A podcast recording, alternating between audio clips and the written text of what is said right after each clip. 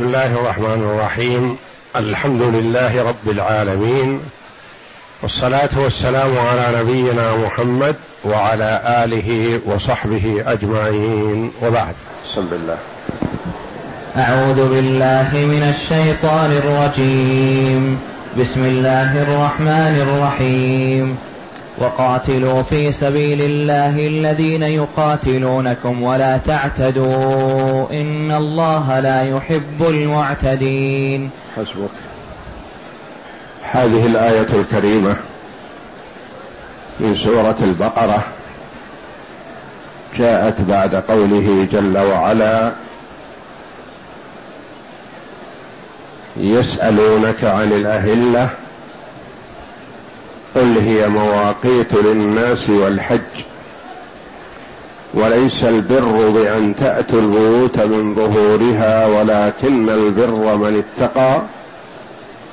وأتوا البيوت من أبوابها واتقوا الله لعلكم تفلحون. فتقوى الله جل وعلا سبب للفلاح والسعادة في الدنيا والآخرة. ثم قال جل وعلا وقاتلوا في سبيل الله الذين يقاتلونكم ولا تعتدوا إن الله لا يحب المعتدين. في الآية الأولى أمر جل وعلا بتقواه. ومن تقوى الله جل وعلا العمل بطاعة الله. وأرقى وأعلى أنواع العمل وأشقه على النفوس الجهاد في سبيل الله ومقاتلة الكفار. وهذه الآية الكريمة قيل أنها أول ما نزل بالأمر بالقتال بعد هجرة النبي صلى الله عليه وسلم إلى المدينة. وقيل إنها من أول ما نزل وأول ما نزل قوله تعالى أذن للذين يقاتلون بأنهم ظلموا وإن الله على نصرهم لقدير. الآية من سورة الحج.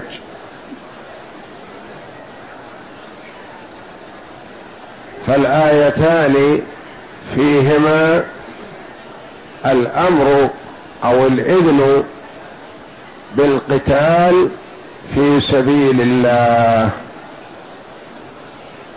والله جل وعلا بعلمه وحكمته وتصريفه للأمور تدرج في التشريع في القتال ومر بأطوار.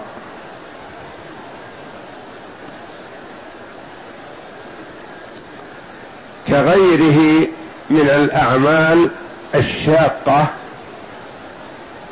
فالله جل وعلا يتدرج فيها تدريجا لحكمة حتى تسهل على النفوس. كما مر قريبا في الصيام. كان الصيام أيام يوم عاشوراء ثم نسخ بفرضية شهر رمضان وأن المرء بالخيار إن شاء صام وإن شاء أطعم ولم يصم. ثم أكد الله جل وعلا الصيام. وكذلك تحريم الخمر. وكذلك تحريم الخمر. اولا بين كراهيتها ولم يؤكد تحريمها. ثم منع من استعمالها في أوقات ثم نزل التحريم الكلي. وهنا كان النبي صلى الله عليه وسلم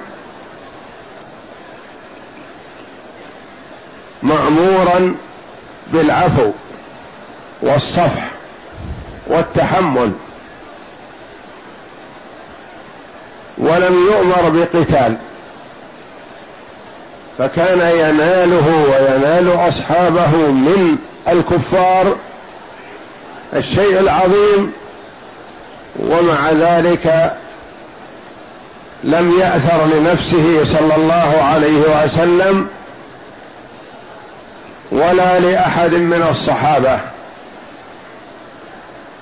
ويرون تعدي المشركين على بعضهم ويصبرون ويتحملون.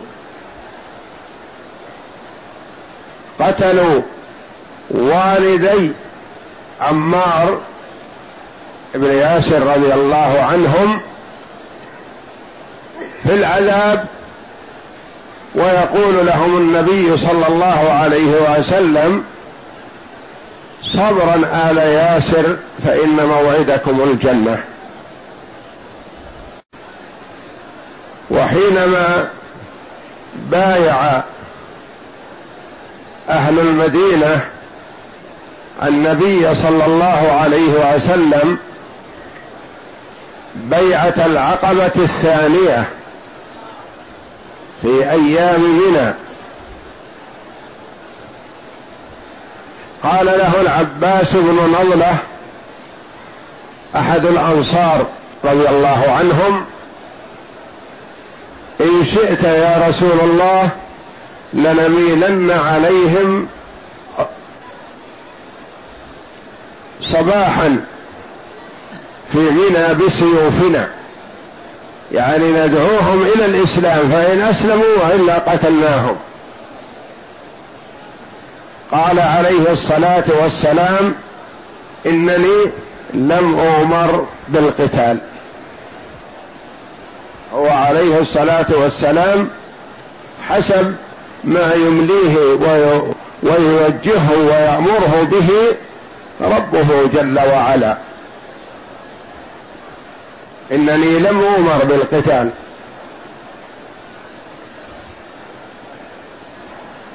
يقول والذي بعثك بالحق إن شئت لنميلن على أهل منى غدا بأسيافنا.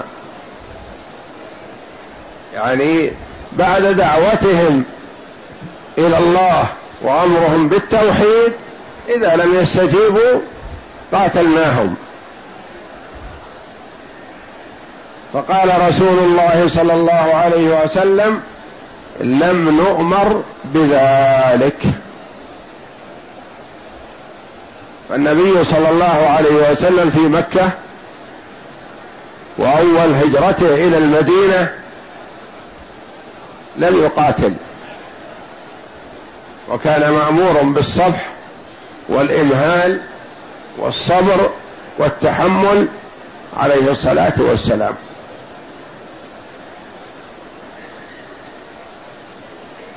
ثم نزل عليه هذه الآية وقاتلوا في سبيل الله الذين يقاتلونكم ولا تعتدوا إن الله لا يحب المعتدين. أو الآية أذن للذين يقاتلون بأنهم ظلموا وإن الله على نصرهم لقدير. أيهما أول؟ فالآية التي معنا تقول وقاتلوا في سبيل الله الذين يقاتلونكم. فمأمور بأن يقاتل من يقاتله ويكف عمن لم يقاتله. حتى نزلت عليه الآيات في سورة براءة سورة التوبة. الآمرة بالقتال التي يعبر عنها العلماء رحمهم الله يقولون هذه الآية يعني آيات الصفح والتحمل منسوخة بآية السيف. فآية السيف ليست آية واحدة وإنما هي آيات الأمر بالقتال في سبيل الله. كقوله تعالى يا أيها الذين آمنوا قاتلوا الذين يلونكم من الكفار وليجدوا فيكم غلظة.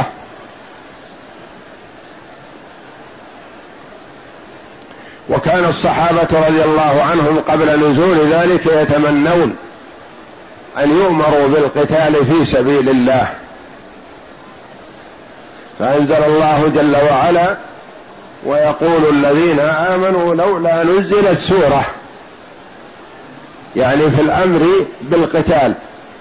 قال تعالى فإذا أنزلت سورة محكمة وذكر فيها القتال رأيت الذين في قلوبهم مرض ينظرون إليك نظر المغشي عليه من الموت.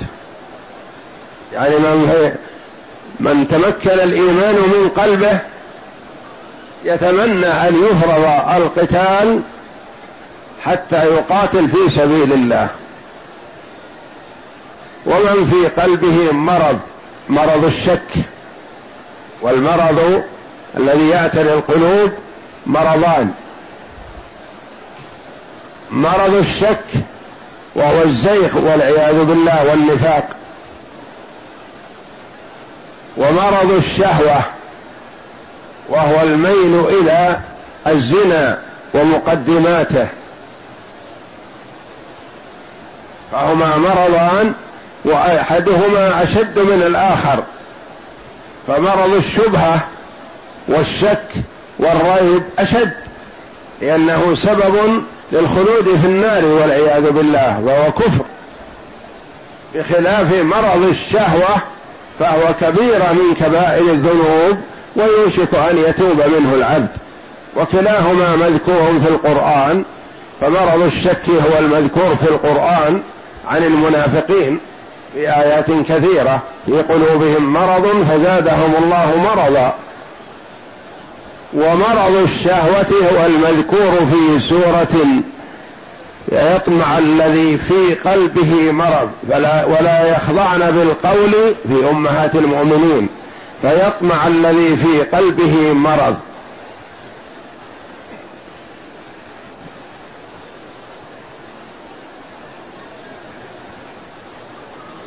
فهذه الآية الكريمة فيها الأمر بالقتال وقاتلوا في سبيل الله. قاتلوا في سبيل الله يعني من أجل الله. لإعلاء كلمة الله.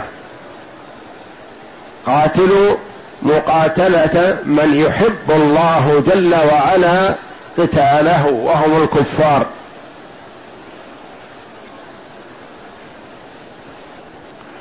الذين يقاتلونكم. للعلماء رحمهم الله في هذه العبارة قولان. الذين يقاتلونكم يعني أنكم لا تقاتلون إلا الذين يقاتلونكم فقط. فتكون هذه الكلمة منسوخة بآيات الأمر بالقتال. وقال بعضهم ليست منسوخة وإنما هي من باب الحث على قتال الكفار لأن هؤلاء كانوا يقاتلونكم وأنتم ممنوعون عن قتالهم. فهذا تحريض وحث وتهييج للمؤمنين بقتال هؤلاء لأن من طبعهم ومن عادتهم أنهم كانوا يقاتلون المسلمين. وقاتلوا في سبيل الله الذين يقاتلونكم.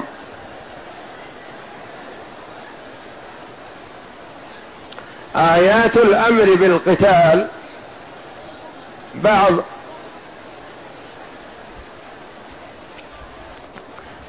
الذين يلتمسون الثغرات في التشريع الإسلامي يقولون الإسلام قام على السيف ويرغم الناس باعتناقه ولم يجعل لهم خيار ولا نظر وليس كذلك. بل القتال في الإسلام مبني على المحبة والمودة والنصح للأمة للنصح للناس قاطبة. القتال في الإسلام لأجل إخراج الناس من عذاب جهنم إلى نعيم الجنة. القتال في الإسلام لإخراج الناس من ظلمات الجهل والضلال والكفر والشك إلى نور العلم والإيمان والتقى والطاعة لله ولرسوله صلى الله عليه وسلم. القتال في الإسلام ليس محبة في إراقة الدماء لا. الله جل وعلا يعظم شأن الدماء ومن يقتل مؤمنا متعمدا فجزاؤه جهنم خالدا فيها وغضب الله عليه ولعنه وأعد له عذابا عظيما. القتال القتل في الإسلام شأنه عظيم. لكن القتال في الإسلام للنصح للأمة النصح لأمة الدعوة. ما تقاتل أمة الإجابة وإنما القتال نصحا لأمة على الأرض. من الثقلين بعد بعثة محمد صلى الله عليه وسلم فهو من أمة الدعوة يعني مدعو إلى الإسلام. فهو يدعى بالتي هي أحسن فإن استجاب فالحمد لله. والنبي صلى الله عليه وسلم لام أسامه حبه وابن حبه رضي الله عنه لما قتل رجلا بعدما قال لا إله إلا الله. قال اسامه قتلها خوفا من السيف. قال أشققت عن قلبه؟ أقتلته بعدما قال لا إله إلا الله؟ حتى يقول أسامة رضي الله عنه تمنيت أني أسلمت يومئذ. يعني ما حصل مني هذا الذي حصل. فالقتل في الإسلام شأنه عظيم. وليس الإسلام مريدا لإراقة الدماء ولا للقتل وإنما مريدا للنصح. وإخراج الناس من النار إلى الجنة. والله يعجب من مثل هؤلاء. عجب ربك من قوم يقادون إلى الجنة بالسلاسل. القتال والأسر في الإسلام لأجل ماذا؟ لأجل يدخل الجنة. ما يترك والشيطان يأخذه معه إلى النار. والقتال كان في الشرائع السابقة كلها ليس في الإسلام فقط. يقول الله جل وعلا ما كان لنبي أن يكون له أسرى حتى يثخن في الأرض وحتى في القوانين والأنظمة الحديثة عندهم الإقدام على قتل المجموعات والبلدان والجماهير عند أقل مخالفة. ولا يبالون. والإسلام ما يقتل إلا من وقف في طريق الدعوة.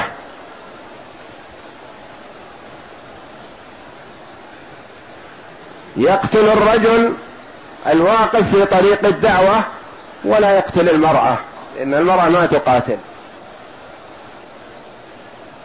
يقتل الكبير الذي شهر سيفه في وجه الإسلام والمسلمين ولا يقتل أولاده. الأولاد ما يقتلون.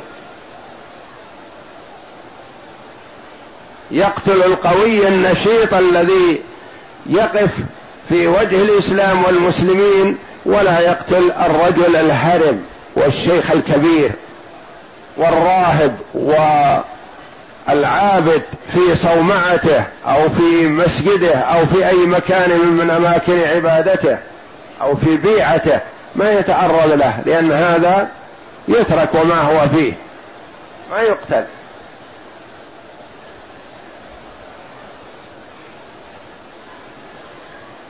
فما يقتل الشيخ الكبير الذي لا قتال منه ولا رأي.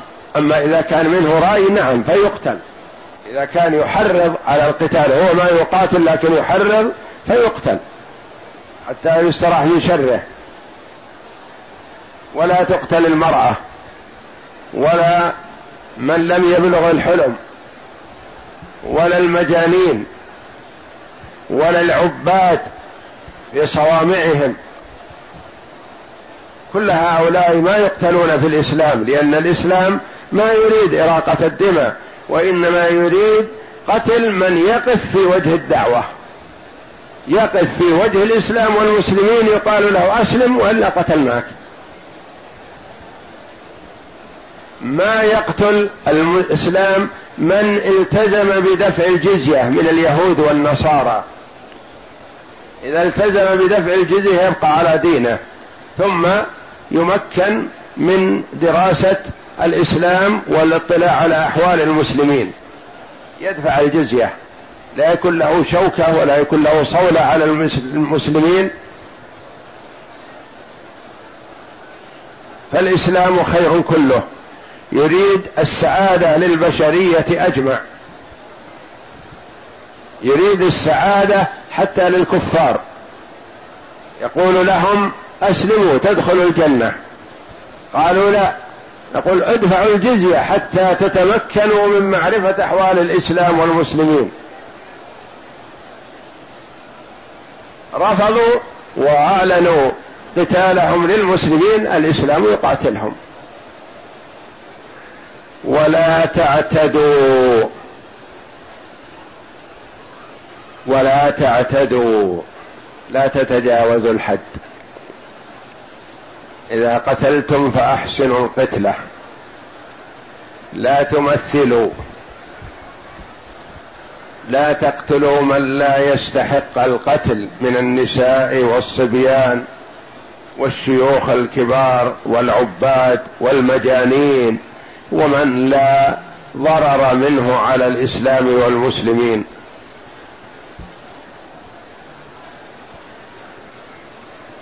لا تتعمدوا إفساد الأموال الذي لا يكون في إفسادها مصلحة.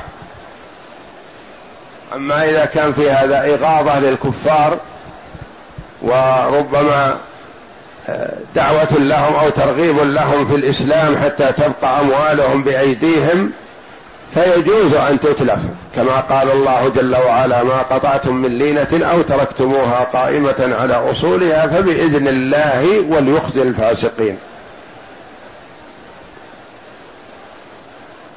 ولا تعتدوا. كلمة عظيمة يدخل تحتها أمور كثيرة. إن الله لا يحب المعتدين. إذا ظفرتم بهم فلا تعتدوا لا تتجاوزوا الحد.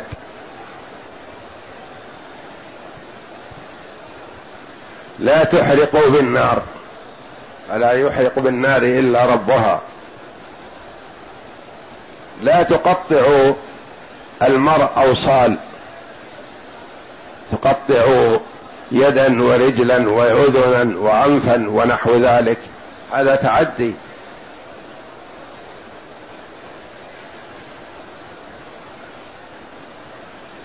لا تزيدوا في وتحرصوا على سفك الدماء قبل الدعوة.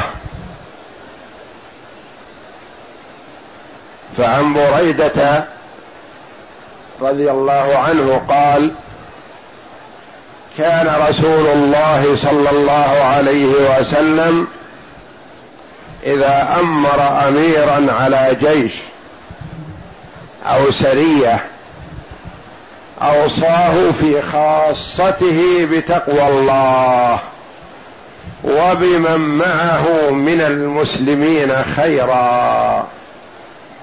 يوصي صلى الله عليه وسلم الأمير في أن يتق الله في نفسه. ويجتنب المحرمات ويحرص على الطاعات. لأن المسلم ينصر على أعدائه بتقواه لله جل وعلا. فإذا تجرد من التقوى والعياذ بالله صار أهون على الله من الكافر. أنه كما جاء إذا عصاني من يعرفني سلطت عليه من لا يعرفني. فقد يسلط الكافر على المسلم بسبب معصية يقع فيها المسلم. وما سلط الكفار علينا إلا بسبب ذنوبنا ومعاصينا. وإلا فالله جل وعلا وعد بنصره عباده المؤمنين ومن اتقاه. يعني ما تقع ما يقع التسليط إلا نتيجة انتشار المعاصي وكثرتها.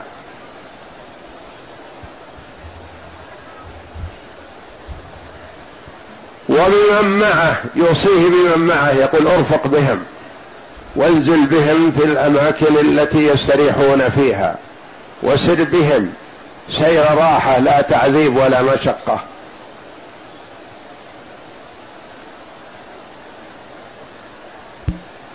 وبين صلى الله عليه وسلم ودعا لمن رفق بمن معه من المسلمين.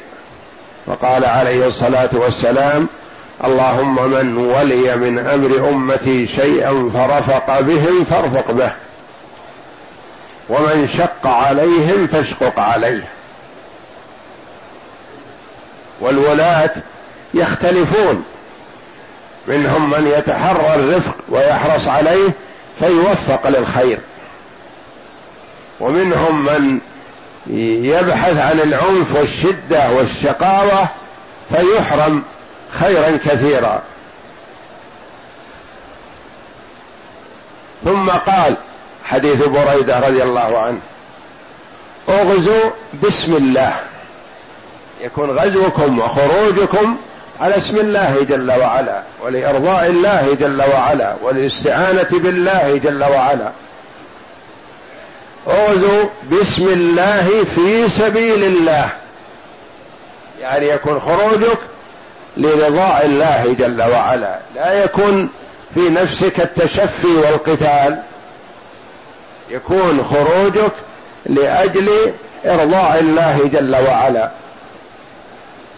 قاتلوا من؟ من كفر بالله. ما. لا تقاتلوا مسلم. وإن كان فاسق. قاتلوا من كفر بالله. لأن قتاله بسبب كفره. أغزوا. ولا تغلوا ولا تغدروا. الغلول إخفاء شيء من الغنيمة قبل قسمتها. والغدر أن يعطي شخص أمان ثم يغدر به وهذا محرم حتى في حق محرم على المسلم حتى في حق الكفار لا يغدر. وإن استنصروكم في الدين فعليكم النصر إلا على قوم بينكم وبينهم ميثاق. يعني استنصحك واستعان بك أخوك المسلم الذي لم يهاجر على قتال كفار مثلا فأعنه إلا إذا كان بينك وبين هؤلاء الكفار عهد فلا تنقض عهدك إلا على قوم بينك وبينهم ميثاق. ولا تغدروا ولا تمثلوا. إذا قتلتم لا تقطعوا الأذن ولا تقطعوا اللسان ولا تقطعوا اليد. قتل خلاص. قتلته انتهى. ولا تقتلوا وليدا. الولد الصغير ما يقاتل. لا تقتله. ولو ظفرتم بأولاد المشركين وهم كثر لا تقتلوهم اسروهم أسر. لعلهم يدخلون في الإسلام.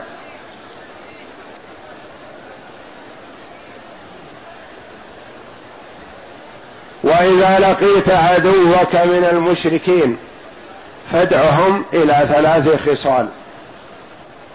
فأيتهن أجابوك إليها فاقبل منهم وكف عنهم. لا تبادر بالقتال على غرة إلا من أنذر ودعي وأبى حينئذ اغتنم فرصة غفلته. اللي ما بينك وبينه عهد. أما لأول وهلة لأول مرة ما يجوز المبادرة بالقتال حتى يدعى إلى واحدة من ثلاث خصال. فأيتهن أجابوك إليها فاقبل منهم وكف عنهم. ادعهم إلى الإسلام هذا أهم شيء. فإن أجابوك فاقبل منهم. ثم ادعهم إلى التحول من دارهم إلى دار المهاجرين. يعني يتحولوا من دار الكفر إلى دار الإسلام. فإن أبوا إلا المكوث بديار ديارهم السابقة ولا يتحولوا إلى دار المهاجرين فأخبرهم أنهم يكونون كأعراب المسلمين ولا يكون لهم في الغنيمة والفيء شيء إلا أن يجاهدوا مع المسلمين. يعني ما يعطيهم الإمام مما يغنمه من الأعداء ما داموا باقين في بلادهم ولم يهاجروا. فإنهم أبوا يعني أبوا الإسلام ما قبلوه. فاسألهم الجزية قل ادفعوا الجزية عن يد يدفعون الجزية عن يد وهم صاغرون ليدخلوا تحت ولاية الإسلام وهم على دينهم. فإذا دخلوا تحت ولاية المسلمين وهم على دينهم فحري بهم أن يعتنقوا الإسلام باختيارهم. لأن الإسلام دين العدل والمساواة والرحمة والرأفة والاستقامة كله خير.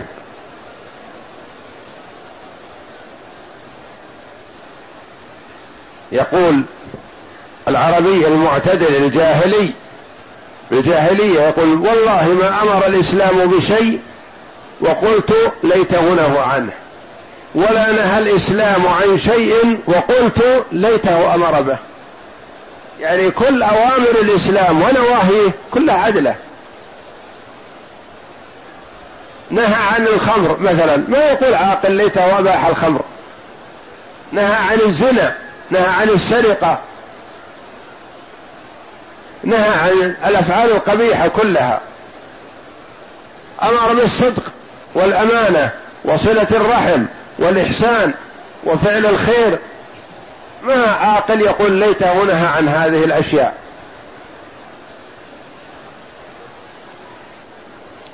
فالحكمة والله أعلم من أخذ الجزية من الكفار لا جمع المال. كما أنه ليس الغرض من القتال قتال الكفار سفك الدماء. لا لا هذا ولا هذا. الغرض من دفع الجزية حتى يدعي